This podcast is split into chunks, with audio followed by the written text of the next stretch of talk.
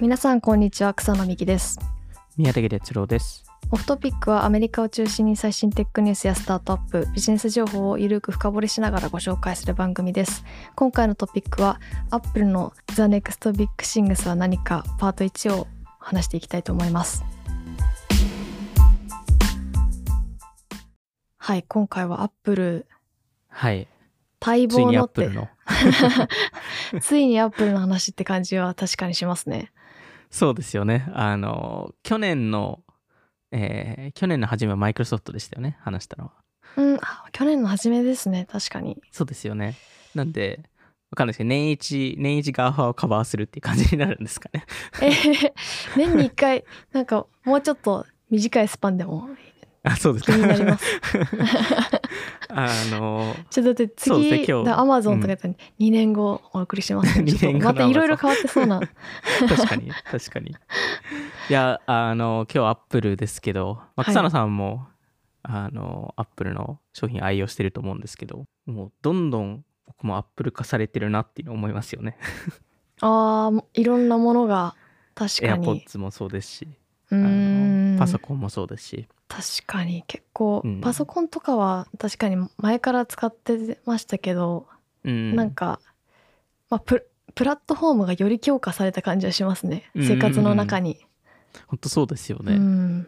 草野さん、アップルウォッチも持ってましたっ け持ってますねおおー。でも使わなくなっちゃいました正直言うとあ そうなんですね。あれたまに使ったまに使ったりみたいな感じになっちゃって、うん定期的になんかあの日常使いはそこまでしなくなっちゃいましたけどじゃあちょっと、うんティム・クックの戦略がそこは草野さんに関してはちょっと外れてるかもしれないで すね。まあちょっと後々そこの話はします けどはいあの、まあ、ちょっと今日はアップルっていうところであのえーまあオフトピックもえー年始は2週間ぐらい最初オフ、えー撮ってたんですけど、はいえーこのシリーズこのアップルシリーズのリサーチのためと言っても、まあ、過言ではないのかな っていう、 えーじゃあ休休んでないじゃないですか宮崎さん大丈夫ですか休んでは休んではいるんですけど、まあ、ああなんかアップルのあのあの話をしたかったんであの楽しみ実際、えっと、オフトピックっていつも引用をあの書いてると思うんですけどはいあの今回、まあ、少なくとも3パート場合によっては4パート、えー4パートになると思うんですけど、えー120以上のリンクうーんを今回引用すごいえーすることに、えーなってでまあ多分もちろんそれ以上の記事は読んでるのであのはい、なんでまああの今回ちょっとアップルの過去の話ではなくはい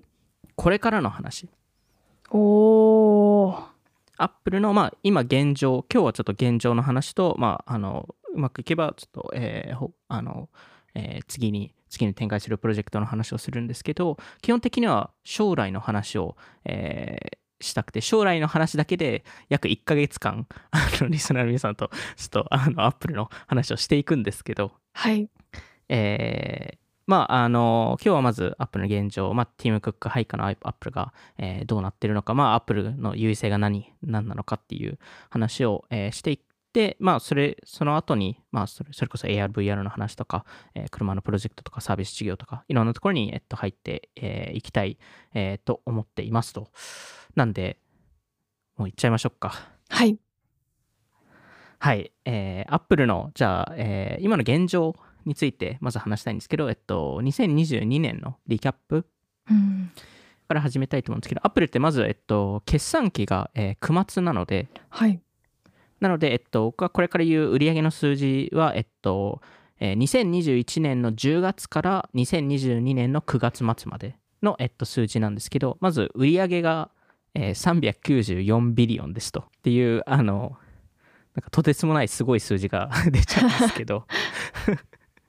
えーっと、で、そのうち、えー394ビリオンのうち316ビリオンがプロダクト。えーでプロダクトで言うと iPhone とか Mac とか iPad、Wearable の4つに分かれる。はい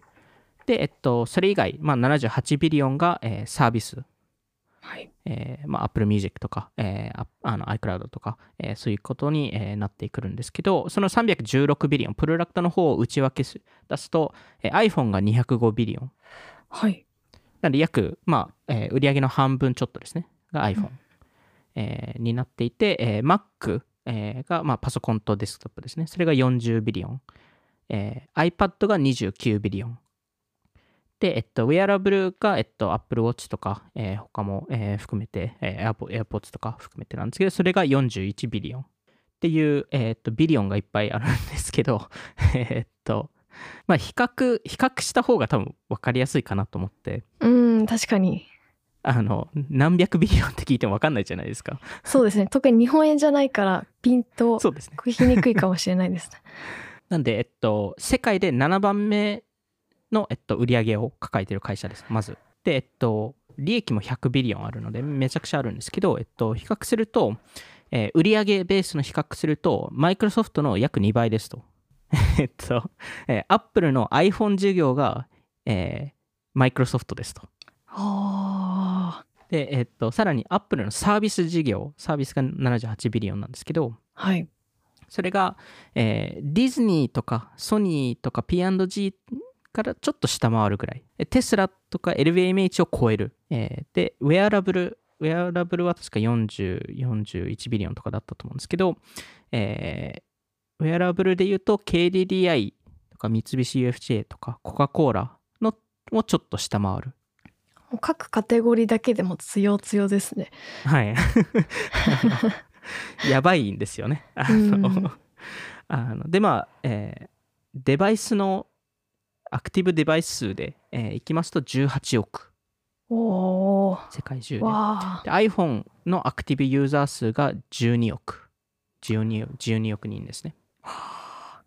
うん、まあすごいですよねと。 すごすぎてちょっとこれも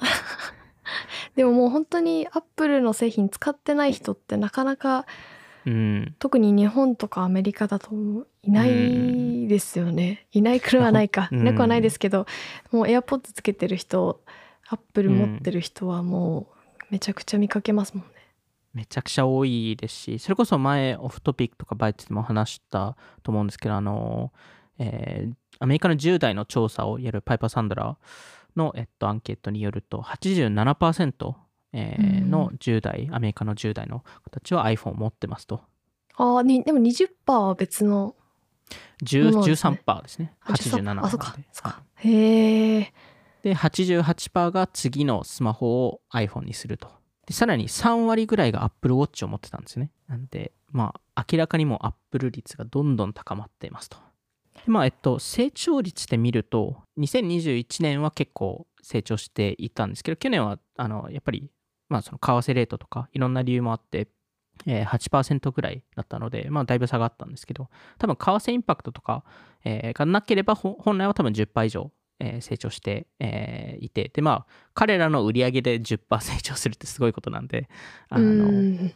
まあ、その商品単位で言うと iPhone が、えー基本的に伸びていて、iPad が、えーシリコン不足とかで、えーちょっとネガティブになってたものの、まあ、基本的に、えー成長している、えー会社ですし、さらにすごいのは、やっぱりこれがティム・クックさんの一つの大きな、えー貢献した部分だと思うんですけど、そのマージンがどんどん良くなってるんですよね。うーんマージそンの粗利率。はいえーで、えっと、2020年が、えっと、0.4%改善して、で、えっと、2021年が3.5%改善して、2022年が1.5%改善したっていうところ、えーなんですけど、まあ、そもそも約400ビリオンぐらいの売り上げの会社なんで、1%でも改善すると、まあ、とてつもない額になってくると。うーんそれはどこのどこでこう上がってるんですかそうプラットフォえーっムと事業、いろんな領域で、えっと、もちろんなんか新規事業みたいな部分とかもあるんですけど、えーどっちかというとその iPhone のその仕入れ先を変えたりとか、ああなるほどそこを変えあのかそのサプライチェーン周りを改善したりとか、そういうところが、えっと、大きいのかなと思いますね。ああじゃあ原価をそもそも下そげうでするねたりとか、なるほど、なんでまあそういうのが、えー行われている中で、えっとやっぱりまあ徐々にその会社としての戦略も変わってきてるのかなと、えー思って、まあ、iPhone がローンチしたのって10 15、6年前ですかね、うん2007年なんて。はいだいぶ前ですよね。あの結構前ですね今考確えるとかに、うん あの、まあ、そんな中で、えー一時期、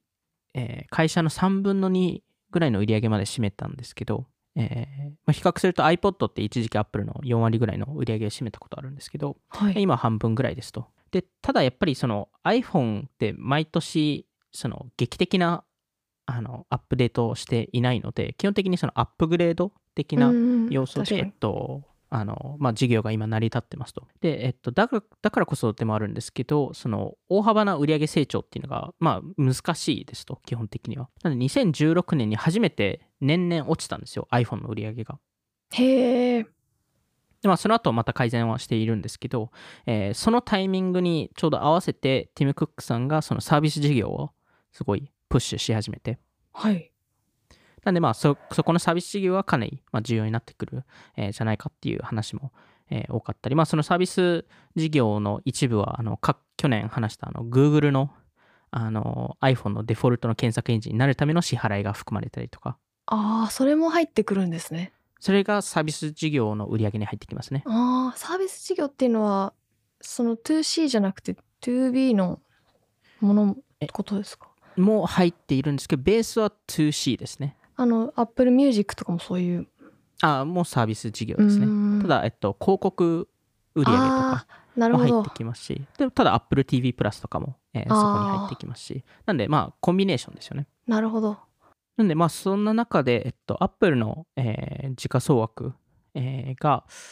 まあ、えー去年えっと、2022年の1月時点、えーあとえっと2000えーえっとそっかえっと2023年の1月に、えー一時期、えー2トリリオン2トリリオンで言うとえっと200 200何百うんさ約3 200何百、えー兆円だと思うんですけどはい。そこから、えー初めて2トリリオンを下回って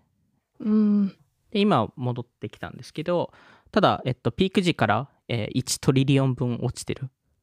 おお。のも、えーあってまああのぜ全テック株で全テックテック株っていうか全株式が、えっと、落ちたのでまああの額的にはアップルは結構 あの落ちてるっていうところですねティム・クックさんが CEO になってから11年半ですかね経って、えーいるんですけど、まあ、その彼が CEO になってから明らかに、まあ、特に時価総額的に見るとめちゃくちゃ上がってますとあの、まあ、ティム・クックさんが入ってきて、やっぱりそのスティーブ・ジョブズじゃないっていう、えー批判する方も多かったと、えー思うんですけど、ティム・クックが社長になった時って、アップルの時価総額って400ビリオンだったんですよ、USD で。なんでまあ、500億、えーんえーっと、ご50兆ぐらいですね。えーそこから、えっと、2トリリオンにしているので、まあ、少なくとも200兆円分ぐらい、えー追加の、えー価値をティム・クックさんはあの追加しましたと。 すごい社長ですね。すごい社長ですよ評ね。価すすべきうん、ことをしてます ね。確かに。やっぱりすごいことをやってき、えーきたと思いますし、まあ、もちろんそのティム・クックさんがそのスティーブ・ジョブズほどイノベーティブなプロダクトを出してないという、えー方もいると思うんですけどやっぱりでもすごいそのアップルの歴史を見るとやっぱりイノベーションを作るのにやっぱアップルでさえ時間かかってるわけなのでやっぱり最初のそのアップルが出したパソコンってやっぱりすごいイノベーティブなものでそのマウスがついたりとか、えー、GUI がついたりとか、えーしていたわけなんですけどそこから iPhone 作るまで20年以上時あー時は経ってまそっすか今その間に1回 iPod は入ってますけどやっぱり時間はかかってるのではい。で、まあ、その中でティム・クックさんはそのアップルのサプライチェーンを、えー改善したりとか、えーあとアップル今自社のチップを作ってるわけなのでへえ。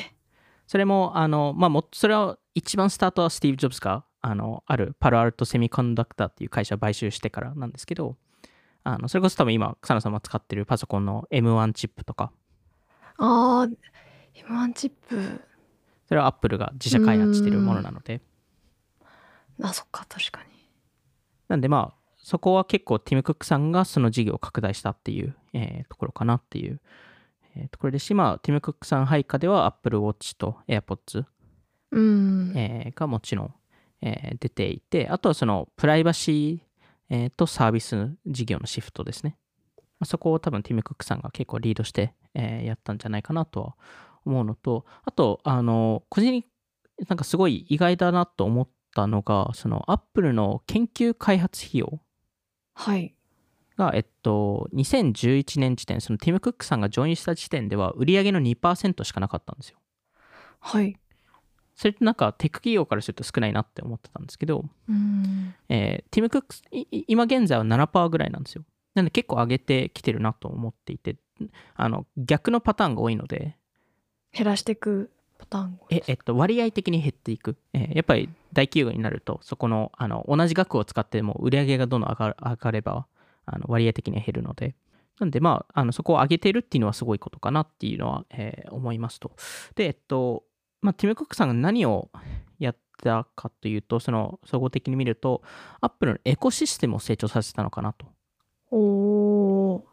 その iPhone を基盤として、えーあったと思うんですけど、そこの、えー iPhone とアップグレードビジネスになっちゃうので、それ以外のところでより Apple の、えーまあ、深く入り入り込むっていうところを、えっと、やってきたのかなと思うので、これを、なんかこれが成功してる、成功しないって、えー見る一つの多分指標が、あの iPhone 以外の売り上げを、売り上げ成長を見ることはい。だと思うので、まあ、あの、えーコロナ期間中は結構上がって、今ちょっともうちょっとフラットになってるんですけど、まあ、そこを、その Apple エコシステムっていう、えーところが一つ、ティム・クックさんの大きな貢献かなっていう、えーところと、あとはやっぱりプロダクト戦略がちょっと変わったのかなと。へえ。大体その Apple のプロダクト戦略って何かって、ほとんどの人が多分図を書くと、僕も昔多分大学のなんかエッセイを書いてた時に同じことやかやっちゃったんですけど、あの iPhone が真ん中にあって、はい。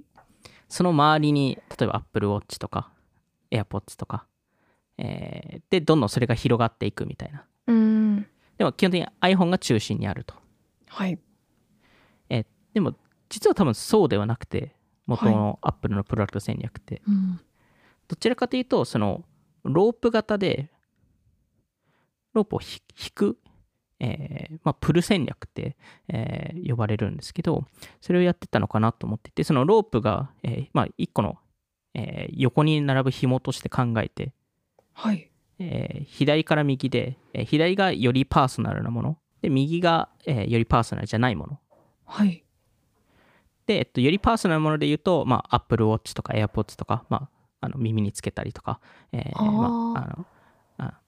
で、えっと、その後に iPhone があって、で、iPad があって、パソコンがあって、デスクトップがあるみたいな。ああ、なるほど。で、まあ、あの、基本的にそのよりパーソナルな、えー方向性にどんどん引っ張っていくと。なんで、えっと、それこそ、デスクトップはどんどんそのスペックが上がってどん、どんどんすごいことをできるようになりますと。で、パソコンのじゃあ役割って、あの、Mac、あの、えー Apple 上だと何何なのかというと、デスデスクトップの元々できたタスクをパソコンでできるようにしますと。はい。で、iPad のじゃあ役割何かというと、パソコンで元々できたタスクを iPad でできるようにしますと。ほー。で iPhone は iPad と Mac ですねのタスクを、えーできるようになるっていう役割を果たしていてで、えっと、Apple Watch は iPhone のタスクが、えーできるようになると確かに。なんで繋がってますねやっぱりどんどんそこのパーソナルな部分に持っていくっていうのが多分 Apple の元々の戦略ではい。それが多分5年ぐらい前ですかねちょっと変わり始めていてうん。はい。で、えっと、なぜ変わったかというと、そのプル戦略の一つ、ネガティブなところは、どうしてもよりパーソナルなところにフォーカスしちゃうんですよね。そっちに引き込もうとしてるわけですもんね。そうですね。なんで、やっぱりその、経営陣からすると Apple Watch をより押しちゃったりとか、iPhone をより押しちゃったりとか、あで、その影響で iPad とか Mac があんまりフィーチャーされなくなっちゃったりとか、あ。うん、なるほど。やっぱりその Apple の WWDC のプレゼンとか見ても、やっぱりそういう時期があったり。で、えっと、最近の戦略は、全部プッシュしてるんですよね、同時に。ああ、でも逆、埋も埋もれちゃわないですか埋もれちゃうとそいうのか可能性を、そのリスク、あなんでそ、そのリスクはすごいあります。はただ、えっと、各プロダクトが、そのパーソナルな戦略は変わらないんですけど、ただ各プロダクトをそのまま押し出して、えーなんで Apple Watch はもう自社のアプリストアを作ったりとか、あ。あ iPad, iPad も、えっと、iPadOS って、えー自社のユニークなソフトウェアあったりとか、なんで自社自社のエコシステムを作りながらでも連携もすると。でもそれの影響で結構 iPad とか Mac の、えー事業が、えー復帰したのかなというのも思うので、まあ、そういう戦略を、えー Apple を運営している中で、じゃあまあこういう戦略があります、こういう実績がありましたと、Apple の優位性って何だろう優位性やっぱプラットフォームエコシステムじゃないですかうん、そうですよね。つなががってる、つなみんがな持ってっる てるそうなんですよね。やっぱり 圧倒的なそこのエコシステムの強さがあるんで、その、優位性って考えると、まあ、よくあのスタートアップ業界だとネットワーク効果って話すじゃないですか。はいあのまあ、ネットワーク効果ですと、そのユーザーが増えると、えーそのサービスとかプロダクトがより価値が上がりますと。なんでうん SNS とか分かりやすいですよね。えーっとユーザーが入ってくると、いろんな人とつながったり、えー話したりするので、よりネットワークの価値が上がりますと。はいあのただやっぱりネットワーク効果ってもちろんもちろんなんです完全ではなくてはい結局フレンドスターってマイスペースに負けてたりうーん確かにマイスペースは Facebook に負けてたり Facebook も Instagram を買収しなければもしかしたら負けてたりうーんするわけなので、まあ、そのネットワーク効果っていうのはもちろんあの強いものの,、えーかあのより強いものがあるんじゃないかと、おーえーっていうところで多分去年 Google の優位性について話しましたよねはい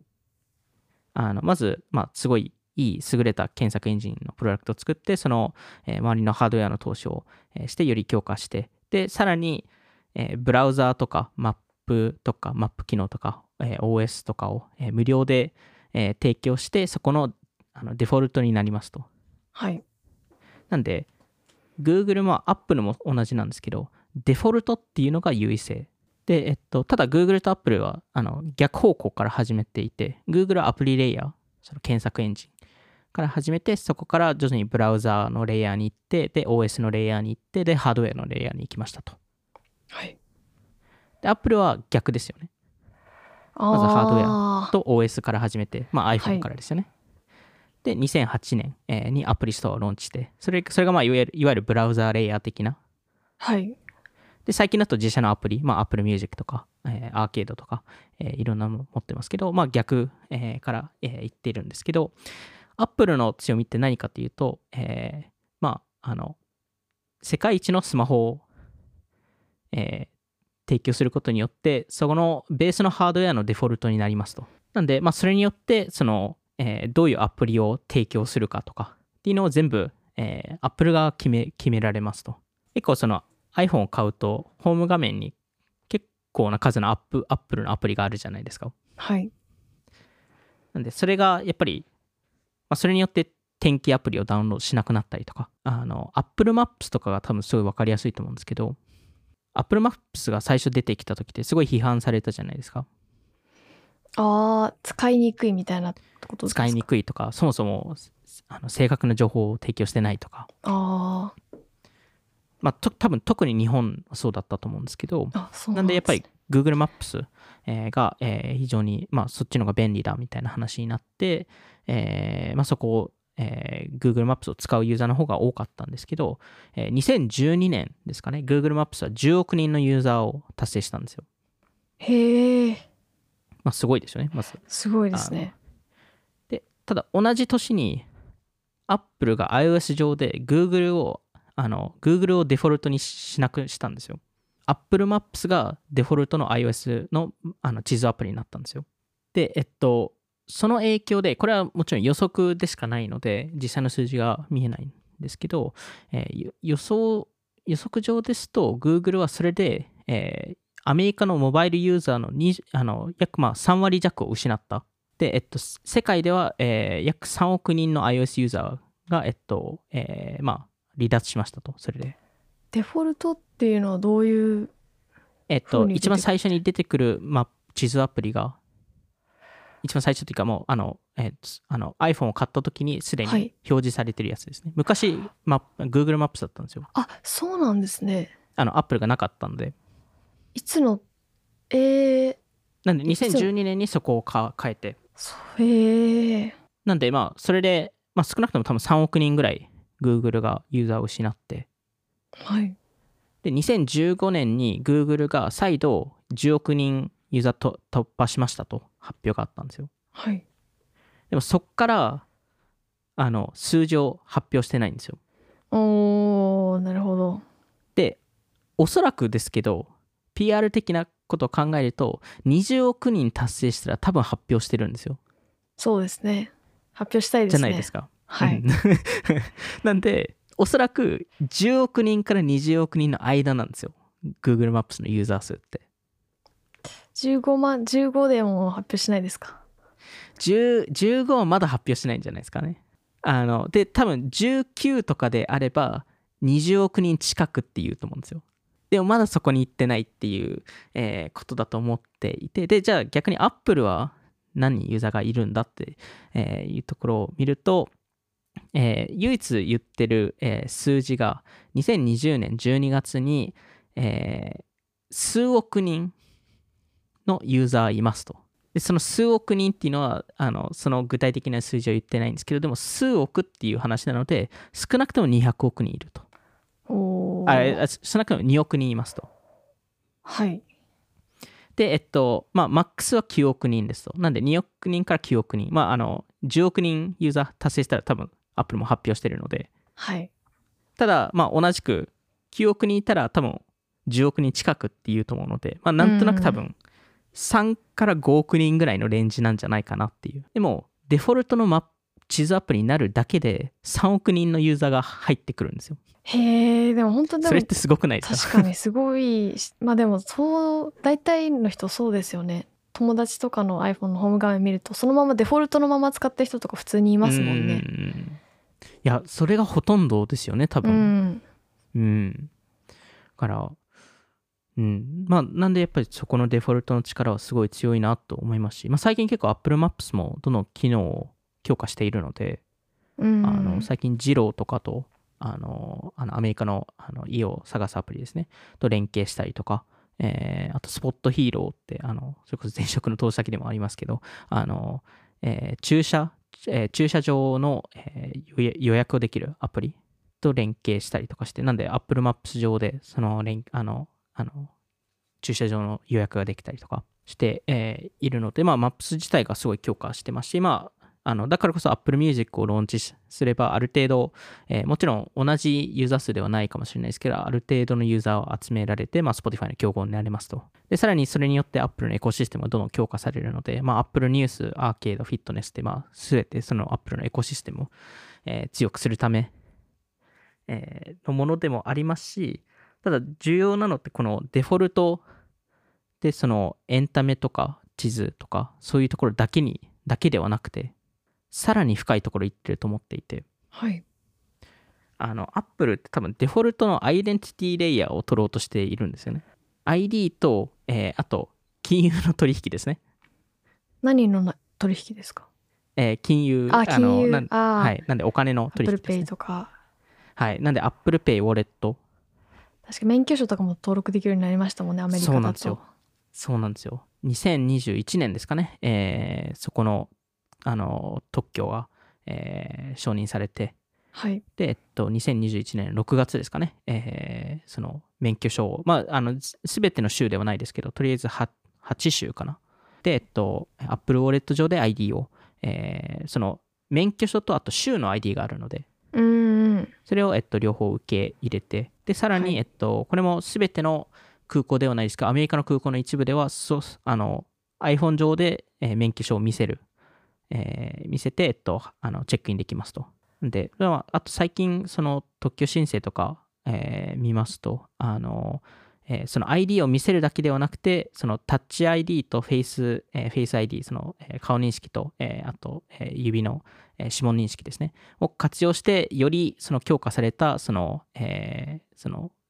えーまあ、自分であるっていうえー認証。はい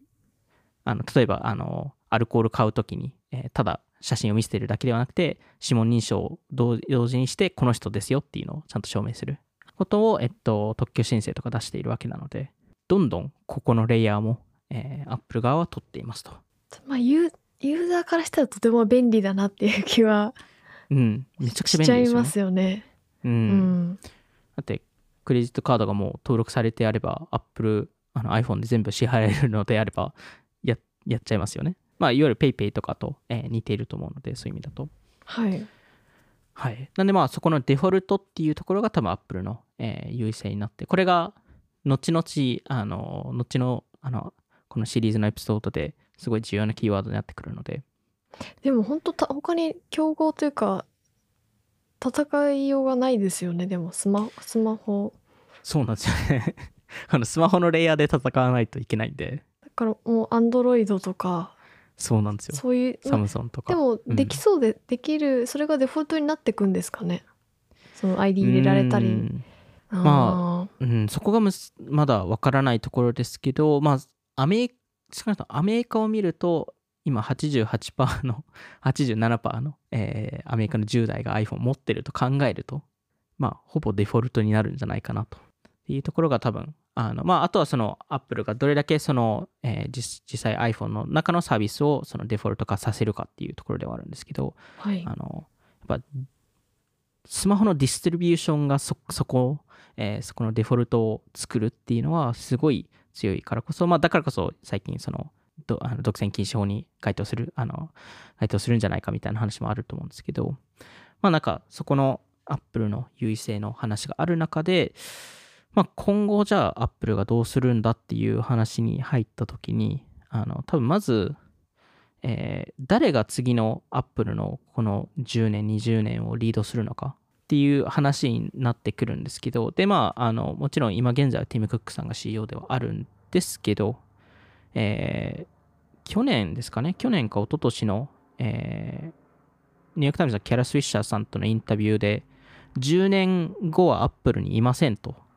おおー言っているのではい。じゃあ次に誰がアップルの CEO になりますかとええー、誰だと思います全然もしくはだ誰に誰に誰に誰が CEO になってほしいですか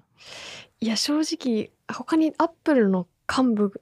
パッと名前出てこないです。あー誰だろうな。だからオプションとして2パターンありますよねその外部か内部って内部じゃないですか。まあ多分内内部ですよねあの唯一の外部で言うとよく出る人はジョニー・アイブさんですよねうーんでもデザインの方ですもんね。まあですよもね、スティーブ・ジョブズも一応やってたわけなのでっていうなんかでも今までのこの今までやってきた感じを見るともっとソフトウェアとか戦略をうん練れる人がうんつくのまかなっていう、あそうですよねあともうちょっとその政治とも仲 良く国とも仲良くなれる方確かに 重要めちゃくちゃ重要ですあのティム・クックさんは中国と、えー仲良くできたからあのあれだけサプライチェーンをうまくできたわけなんでうんそこ重要かもですね。なんでそこは僕もすごい同意ですあのおそらくジョニー・アイブさんじゃないですうんなんで外部ではなくて多分内部から、えー来るんですけどまああの多分あの内部のその経今の経営陣の中で一番外す外せるのはフィルシフィルシラーさんではい。どうい彼うはか。も元 CMO うーん、マーケティングの方なんですそうね。ですあのそれこそスティーブ・ジョブズ時代のマーケティング担当者だったんですけど今あのやっぱり徐々に、まあ、引退に近づいているのであの最近はもうアップルフェローっていうあの、はい。タイトルで、えー一応いるんですけどそのタイトルの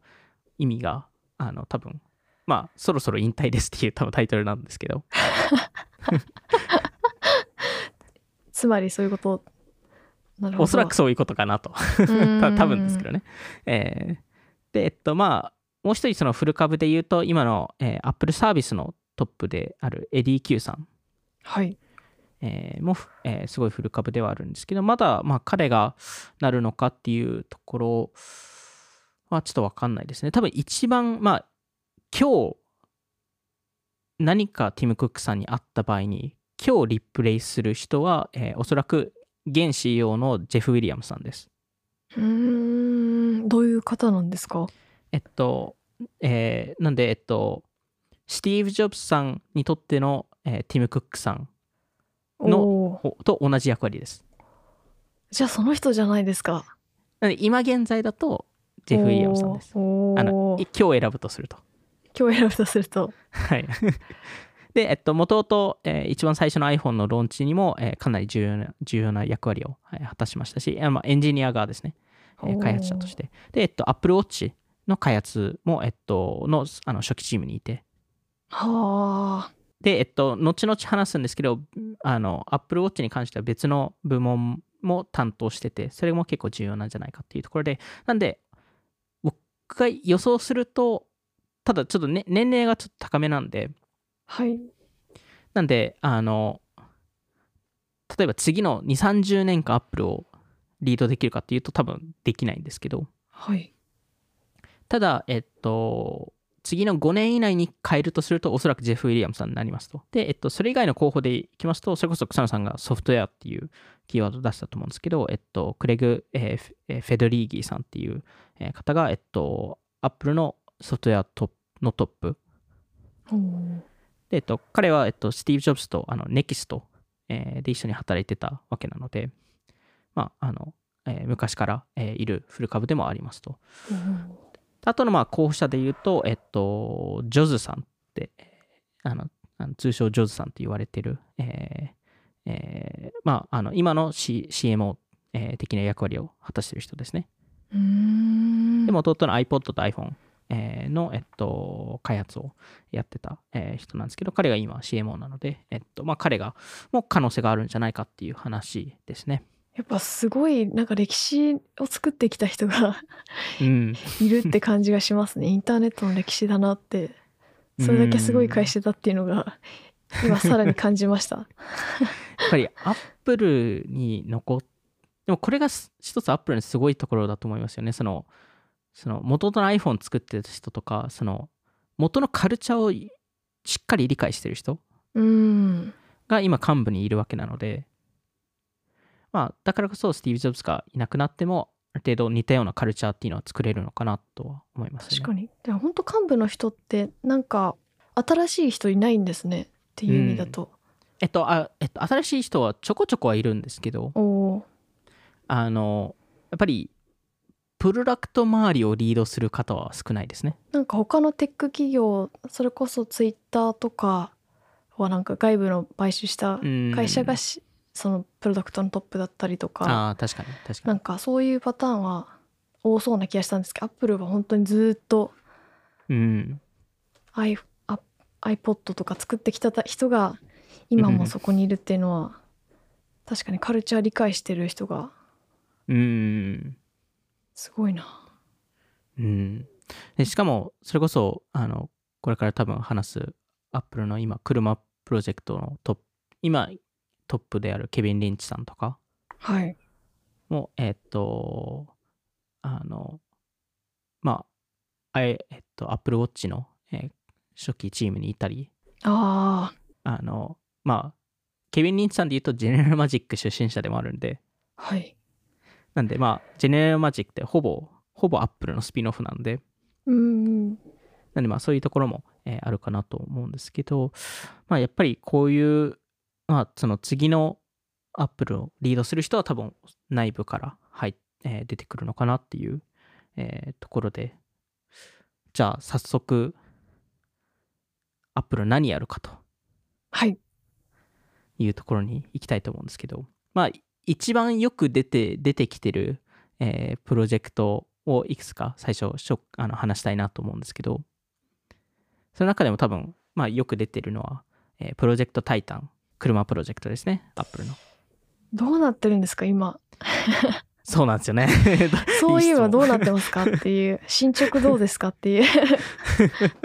いや乗り気になりますよね。アップルが車作るんだっていうのは最初聞いた時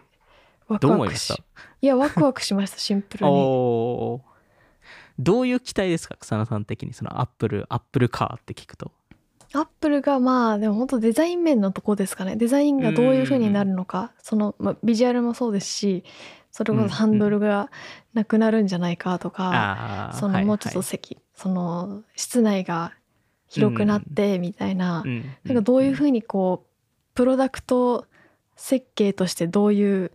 うんかっこよさになるんだろうなっていうワクワク感がありましたけどね。いやめちゃくちゃいいポイントあのつきますねあのちょっとこの「タイタン」の説明するあのあの結論全部草野さんが言った気がするんであのあの8年前なんですよねこのプロジェクト始めてるあのもうそんな前なんですね。そうなんですよで意外とここまでアップデートがないっていうのは結構苦戦してるんじゃないかなっていう、ん、えー話もあるんですけど、まあ、はい多分2013年末から2014年初めぐらいからああの考えていて幹部が。はい。で Apple ってその Google みたいにフューチャーベッツ部門ってないのでそのあのなんか新しいことを、えー作る舞台っていうのがないんですよね。新規事業部みたいなってことですか。ああそうですねそういうのがないんですよね。おー。へえ。どちらかというと一つの PL の中で、えっと、その予算を割り振るのである程度意味がい。ないプロあのプロダクトは基本的に切るっていう形になっちゃうので。へえ。なんで、えっと、まあ、その中で Apple Car っていうのが、この、まあ、未だに続いてるっていうのは、えっと、ある程度意味があるっていう、えー、Apple が思っていると。出そうとはじゃあ思っていると。えー、 そこですよね。そこですよね。そうなるんですか。 まあ、こ少こまなでくとも多分数千億円から、場合によって1兆円以上はかけてるんじゃないかと、今まで、はい。 8年間で。 えっと、あの、す ごいし、いい質問、草野さんが出すんで。いい質問っていうかもう出すと思ってたんですけど、まあれあ、あの、出し、出し、出したいだろう。あ出したいとは思いますけどね。願望出はせ。るかどう かっていう、ね、 とこ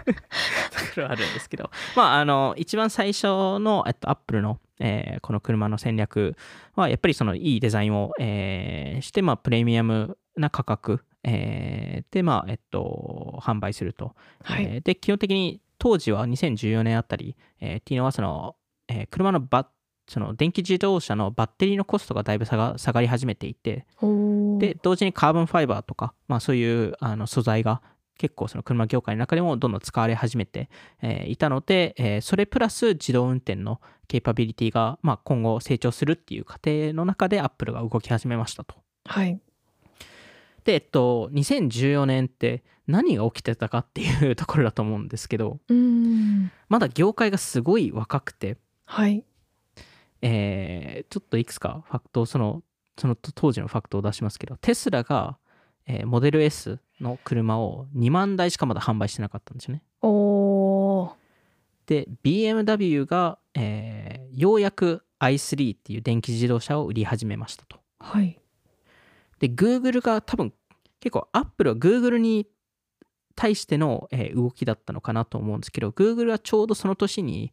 えーハンドルとペダルなしの自動運転の車を、えー開発するっていう発表をしましたと。で当時の Uber は3.5ビリオンの時価総額でしたと。えーでまあ Apple としてはその車をじゃあ開発する上ではその多分 iPhone と似たような開発方法えーを考えてたと思うのでそのハードウェアソフトウェアサービスを全部組み合わせてただ車自体は自社で、えーその製造は製造はしないしませんとはい。そのフォあの iPhone ですと Foxconn みたいな、えーところをサードパーティーの製造者を活用してそれでまああの組み立ては、えーそこに任せますとはい。で、えっと、まあ、あの、明らかに2014年以降から、アップルがここの、えープロジェクトタイタンで動き始めたのかなっていう、えーところで、あの2015年にサンサンホゼ、えー国際空港のすぐ横の土地を購入したんですよね。で、これはおそらく自動運転の、えーまあ、テストをするスペースですね。はい。えーだったり、まあ、あと2021年ですね、えーっと、元々フィアット、フィアット・クライスラーってあの、あの車会社、えーの、えっと、アリゾナ州にある、えーまあ、その、えードライブテストをする、えー土地をリースしたりとかもしているので、まあ、明らかに、えーいろいろ動いてますと。なんですけど、やっぱり、このプロジェクトタイタタイタンっていうのは、その、結構外部からの採用をしたんですよね、アップルが。おお。はい。それこそ自動車作りって彼らは分かってないのではい。なんでまあそのテスラからとか、えーいろんな会社いろんなあの自動車会社から、えー採用していったんですけど、まあ、その影響で結構、えー辞める人が多多かったですと。入ってみてやめちゃうってことですか。うーん。でそれはアップルの社内のプロダクトチームと、えーうまくカルチャーが合わなかったりとかなるほど。なんか普通の車を作ってるんじゃないかとか、期待値と入った時の期待値とうんやってみてみたいなのはは結い、構苦労しそうですね。そうなんですよね、うんなんで実際に多分苦労してうんでこのままだとアップルはテスラとか BMW に勝てないんじゃないかとっはいていうところで、えーまあ、特にテスラを超えるために、えーちょっと車を考え直さないといけないとはいいうところで2016年あたりぐらいからですかね、えーまあ、アップル、えープロジェクトタイタンのトップが、えー退任したタイミングで、えージョニー・アイブさんがとアップルのインダストリアルデザインチームが、えー我々がちょっとここ担当しますと。はいで、えっと、彼らの答えがハードウェアではないですと。うんソフトウェアと自動運転がここ肝になりますと。ああっていうところで、えっと、2018年に、えっと、テスラの当時トップエンジニアだったダグダグフィールドさんが、えープロジェクトタイタンにジョインして、えーはいまあ、最終的にトップにななってで同時に、えー初めてそのタイミング2018年ですね初めてそのタイミングで、えー、アップルの幹部が一部、えープロジェクトタイタンを、えーあのあの見ることになりますと。はいで、その幹部の人が、えっと、ジョン・ジア、ジャン、ジアナンドレアさん、えー、ということで、えっと、機械学習と AI の戦略の、えー幹部の人ですね。はいなので、まあ、明らかにその自動運転、えー周りの、えっと、フォーカスを、えーしましたと。はいところで、えっと、ただ、えー2021年、2年前ですね、えーはダグ・フィールさんが、アップルを辞めましたと。ああやめちゃったはい。フォードに行きましたと。お おなんで、えっと、代わりに、えー、Apple Watch の、えーまあ、ソフトウェアのトップであったケビン・リンチさんが、えー彼のリプレイスとして、えープロジェクトタイタンのトップになりましたと。どういう心境でやめたのかちょっと気になりますねそれいや、気になりますよね。 全然進まないよっていううん。おそらくそういうことかなと。えでも結なんで構まあな長いこといましたよねでもそう考えると結構そうですね。あのー、3、4年はいたんじゃないかなと。こりゃ進まんなっつ ってしびれ切らしてやめたんですかね。 いやであもーじもうちょっとでできそうとかだったらまだいますもんねそうですね。正直。はい。なんで、まだなんだろうなって いうう。ーん ところもしくは完全に難しい自分が思ってた方向性と違ったのかとかああ確かにそれはありそう。うん、まあでも2018年時点では約2000人ぐらいのアップル従業員が、えータイタンに関わってましたと、はい、えーいうところであの、まあ、いろんな、えー実際プロトタイプのテストとかもいろいろ、えーやっていてで特にアップルの、えー自動運転技術でやろうとしてることってその、えー他社ですと結構 3D のあのマップを活用してるんですよね。うーんまあ、こういう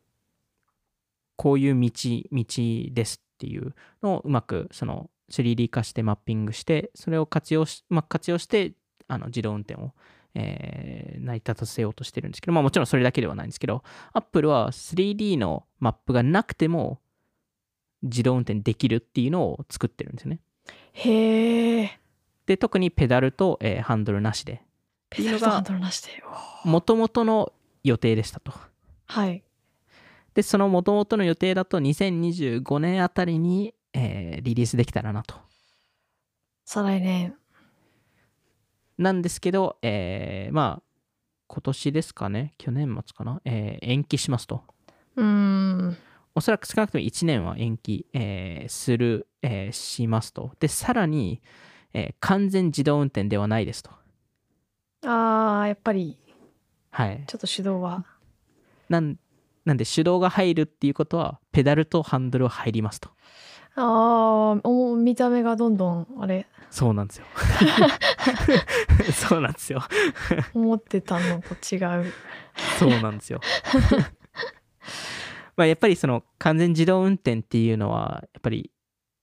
すごい難しいことでそうですよねそ。れこそ今テスラとかもいろいろあの他の会社も頑張ってますけど難しいのは AI ってこのこの領域の場合は95%から98%ぐらいまでの精度まで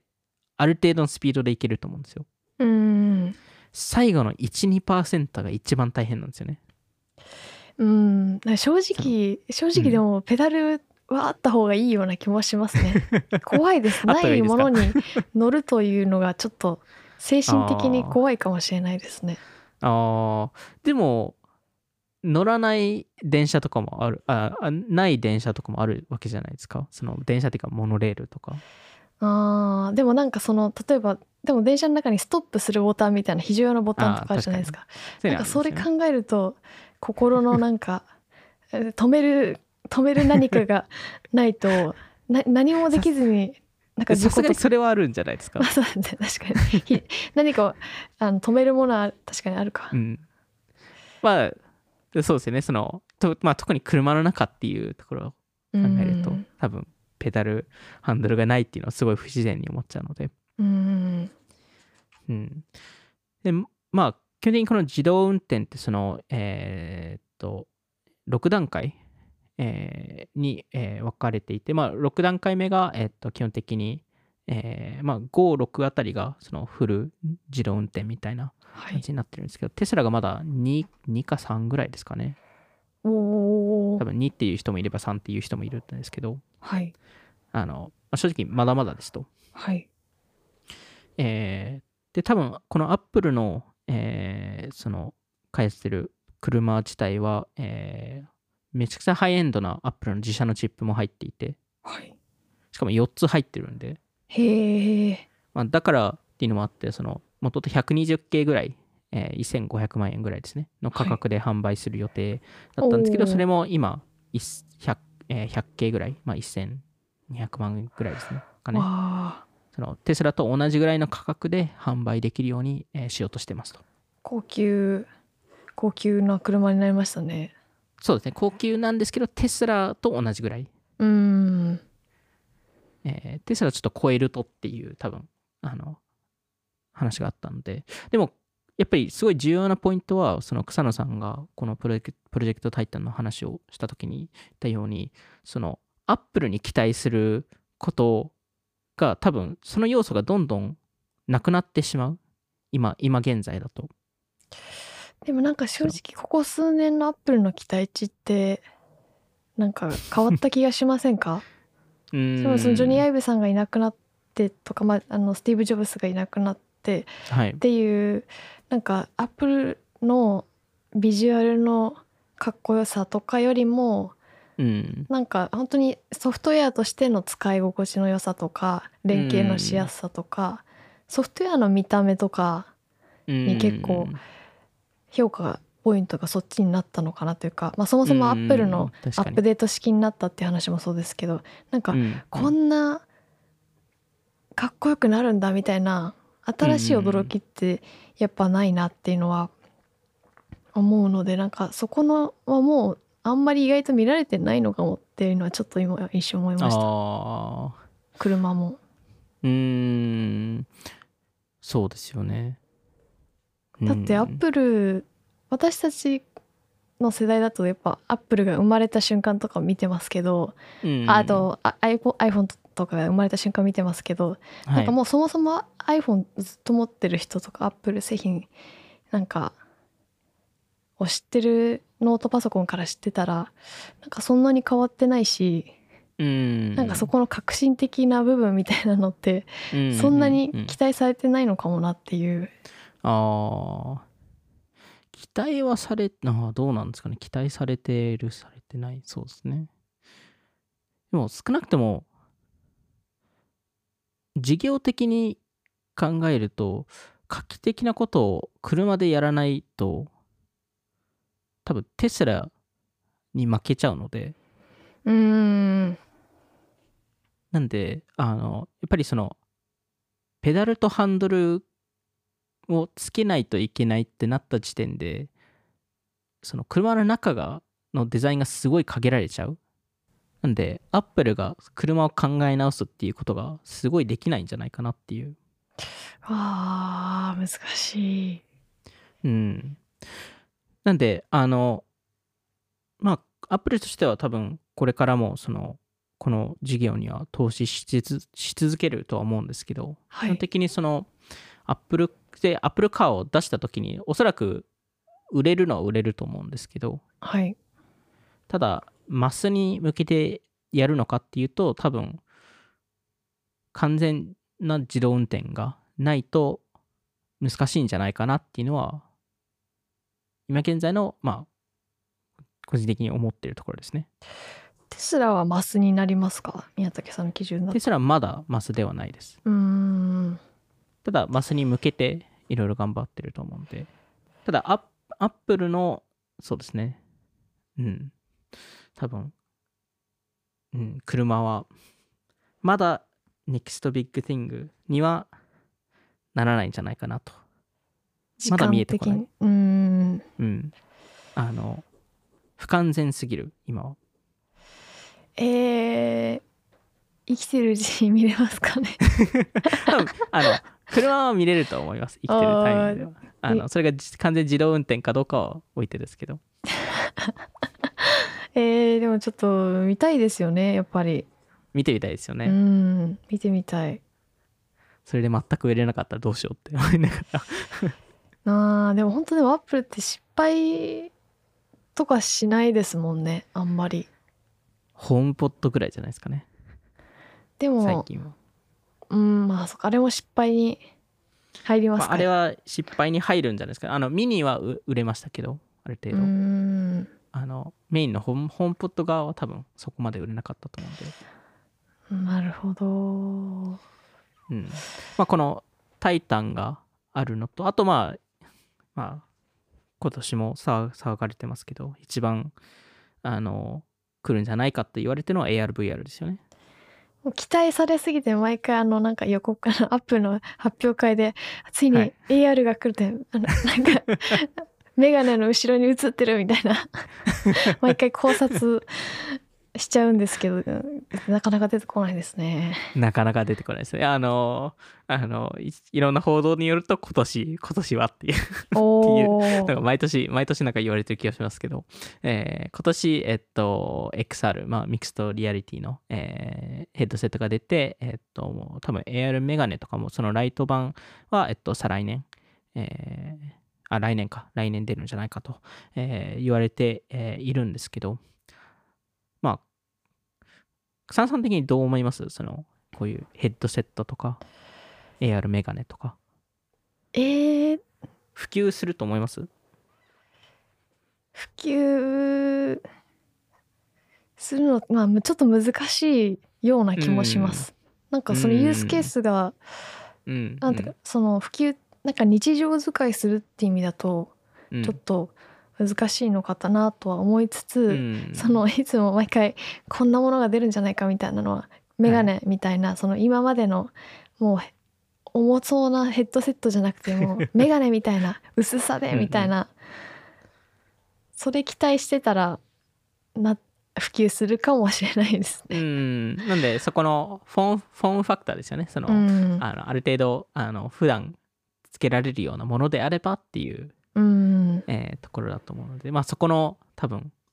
ハードウェアの進歩がすごい時間かかると思うのでそこはマークさんもあのメタのマークさんも同じこと言ってるんですけど、うんまああのあのいやこっちの ARVR の方が正直情報はあっておあーのプロジェクトプロジェクトタイタンってアップルってほぼ認めてないんですよ存在するっていうのをうん、で確もかに ARVR は明らかにやってるって言ってるんで、 おおあのそれはヘッドセットを作ってる作ってないは関わらず、あの ARVR 領域に、えーいろいろ、うんあの投資してるっていうのは言ってるので、あの iPhone 自体もそうですもんねちょっそとうですねそういう機能あったりうーん。なんで、明らかにこの領域には、えー張ってはいるんですけど、実はその2016年ですかね、なんで、6、6 7年前ですね、アップルの、えー取締役会、えーのその、まあ、役員、社外役員、えーが、えっと、実はその初期アップルの ARVR デバイスのを、えー試すタイミングがあって、はいえーで、えっと、そこの、えーデモの中では、その AR から VR に、えっと、シームレスに、えー変えられる。まあ、多分、今、多分今年出ると噂されてるヘッドセットの、えープロトタイプ版なんですけど、うーん当時はやっぱり、 あの、えーまあ、いくつかプロトタイプがあった中で、一つが本当に重くて、うーん重すぎて小さいクレーンが必要だったらしくて、えー小さいクレーンでぶら下げながら あの役員たちがそれを あのあのつけて あのデモをするっていうえ ーまあすごいあの当時はまだままあ、67年前なんであのまだまだでし たと。ただまあそれをやることによってあのここにもっと投資していいですよねっていう多分あのサポートを得るためへえのデモでまあそれがうまくいったらしいのであのそれで今、えーいろいろ開発してるんですけどまあそうそう AR 領域ってあの2015年にあるドイツの会社をあのメタイオっていう会社を買収、えーししてこの AR 領域に結構入り始めたんですけどはいちょうど Facebook がオキュラスを買収したタイミングでもあってうーんでそのメタイオは元とタイタンの、えーで利用する、えーはずでもあったんですけど、まあ、徐々に、えーその iPhone とかでも活用されてその Apple が AR キット、はい、えーを、えっと、iPhone で、えーあると思うんですけどその AR 体験をあの作るためのツールキットですよねそれって結構メタイオのテクノロジー技術を活用してたり、まあ、やっぱり Apple の買収戦略ってその技術とか、えーを、えーまあ、買うためのものなのでうーんでまあこのヘッドセット自体は多分それこそオフトピックのメタバース界とかでも何回も話してると思うんですけどやっぱりこのハードウェアレイヤーを取るってそのまあヘッドセットイコール iPhone ですよねうーんそこを取るとまあそこプラス OS レイヤーを取ると基本的に、えーあの基本的にデフォルトになりますとわあどんなものができるんだろうな、そうですよねどんなものができるのかすごいあのでまあ今だとやっぱりメタのオキュラスとか、えーが、えーまあ、今出てるもの、えーだと思うんですけどやっぱりアップルってこのウェアラブル領域ではもうトップレベルの会社なのではいまあそのヘッドセットを作ってるってまあ同じようなものになるんじゃないかっていうもちろん考えもあるんですけど同時にこれだけウェアラブル事業でうまくいってる会社がそんな変なものは出さないだろうと期待が大きい大きいですよね。 まあその分あの変に期待を裏切裏切っちゃうかもしれないんですけど でもあのメタがあの、えー AR メガネを、えーデモした時にえー2021年3月とかですかねあの同時にあのリスリストバンドはいと一緒のなコンセプト動画出したじゃないですか。うーんでその中リストバンドを使ってその AR の中のものをコントロールしたしたりとかはいえー実はそれまあそれあれコンセプト動画だったんですけどはいアップルそれやっててもう実現今できるんですよおおアップルウォッチってアシスティブタッチっていう機能があっておおあのそのアップルウォッチを、えー手首にあるその側の手で、えーゆ指のジェスチャーでアップルウォッチをコントロールできるんですよすすすでにもう私たちはもうデバイスの一部をつけているというはい じ衝撃の事実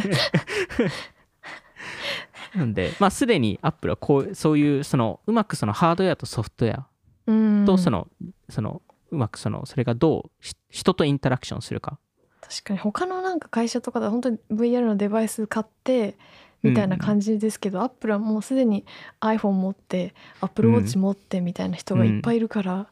そう入なんりでやすよすいですよね。めちゃくちゃ入りやすいですしさらにそこのなんですか、ね、そのデバイス作るだけだと意味ないじゃないですか結は局いそれってどう人間が使うのかとか、どういうふうにパーソナルにするのかうんっていうのが重要になっていく中でそれをひたすら過去30年以上やってきたアップルを考えると圧倒的にアドバンテージを持ってるはずなんですよ。うんで、まあ、ただ、その草野さんが言ったように、今ですと、その AR メガネとか作るのって、どうしても、その、重くなっちゃうんですよね。そうですよね。今もうし、一も仕方なくて、あの、はいバッテリーとかチップとかカメラを入れるのに、もう、どうしてもある程度何キロかかかってしまうとはい。いうところなので、そこが、まあ、どんどん、えー変わっていくと思うんですけど、まあ、Apple こそ、そこを、そういうと、そこの、えー先端の技術をいろんな会社と組んで見てるわけなので、はい。そこの調達もしやすいですと。おお。なんでまあ明らかにこれがあのアップルとして、えー重要になっていく中で、まあ、ティム・クックさんの発言を聞いてても明らかに AR によりフォーカスしていてはい。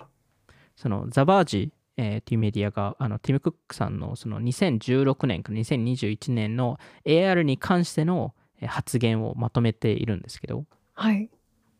えー2016年2017年あたりはティム・クックさんまだちょっと AR は一般普及するに時間がかかると言ってたんですよね。はい。だから2018年末あたりからあの AR なしの生活は考えられなくなるみたいな発言を言い始めていてで、えー2020年からティム・クックさんはもう AR が次のネクストビッグシングだって言ってますと。 期待大。でまああのアップルはそのメタバースっていう単語は使わないのではい。あの誰もメタバースって何かって理解できないので、うん。あのなんで AR か VR、えーっていうのを、えー言ってる中で VR はティム・クックさんの中では、えー特定の時間帯で使うもの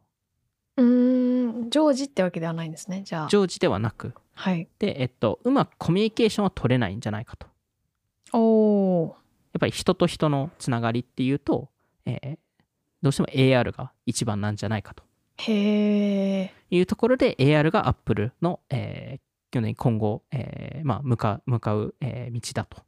でやっぱりその、えーある中国のメディアと、えーティム・クックさんがインタビュー、えーされてた時に発言してたのがその AR デバイスを作る時にやっぱりそのヒューマニティその人間性をどう中心に置くか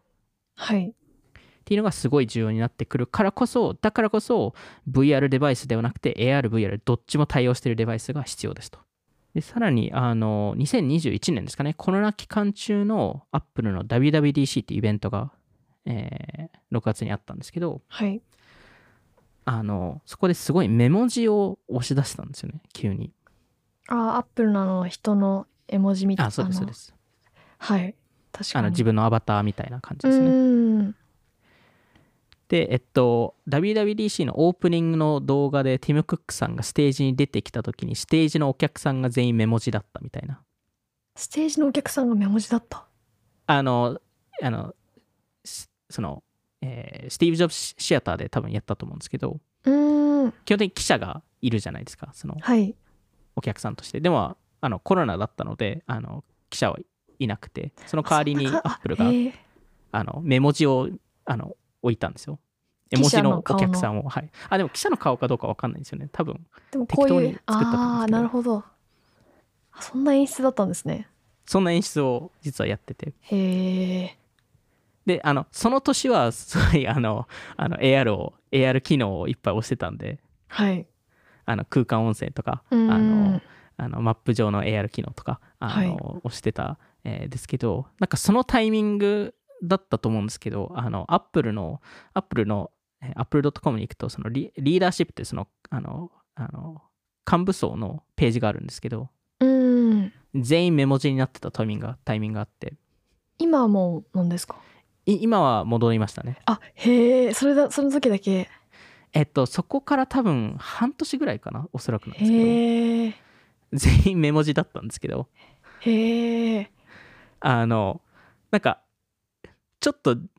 AR を、まあ、押していくぞっていうアピールっていうところと、あと、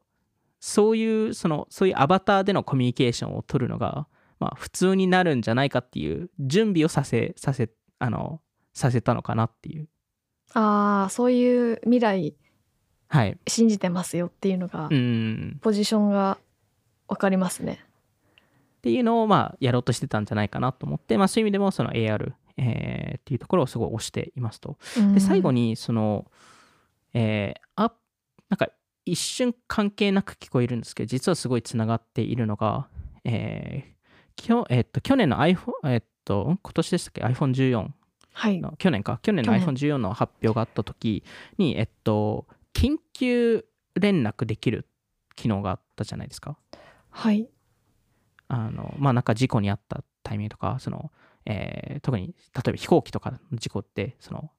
全く周りに何もない時に衛星衛星の、まあ、w i f i っていうか電波でうーんアメリカだけとかでしたっけ多分今アメリカだけですよね、多分はいでまあその、えースターリンクではないんですけど、えーまあ、ススターリンクと似たような、えーえーことをやっててそこはあのスターリンクではなくてグローバルスターっていう会社とアップルは提携したんですけどはいこれって実は、あの、このなん予想ですけど、緊急連絡をししたくて、これを、この提供した、しえーとしたとは思ってないんですよ。おおそれは1機能でしかなくて、はい実は本当は違うものを狙ってるんじゃないかって思っていて。その提携がはい、でなぜかというとその提携ってアップルが提携しただけではなくてグローバルスターに450ミリを払ってるんですよ。ですいわゆるグローバルスターの、えっと、衛星をもっと作ってくれって言ってその450ミリを活用してグローバルスターはもっと衛星を作っていくんですけどはいで、えっと、さらにアップルは、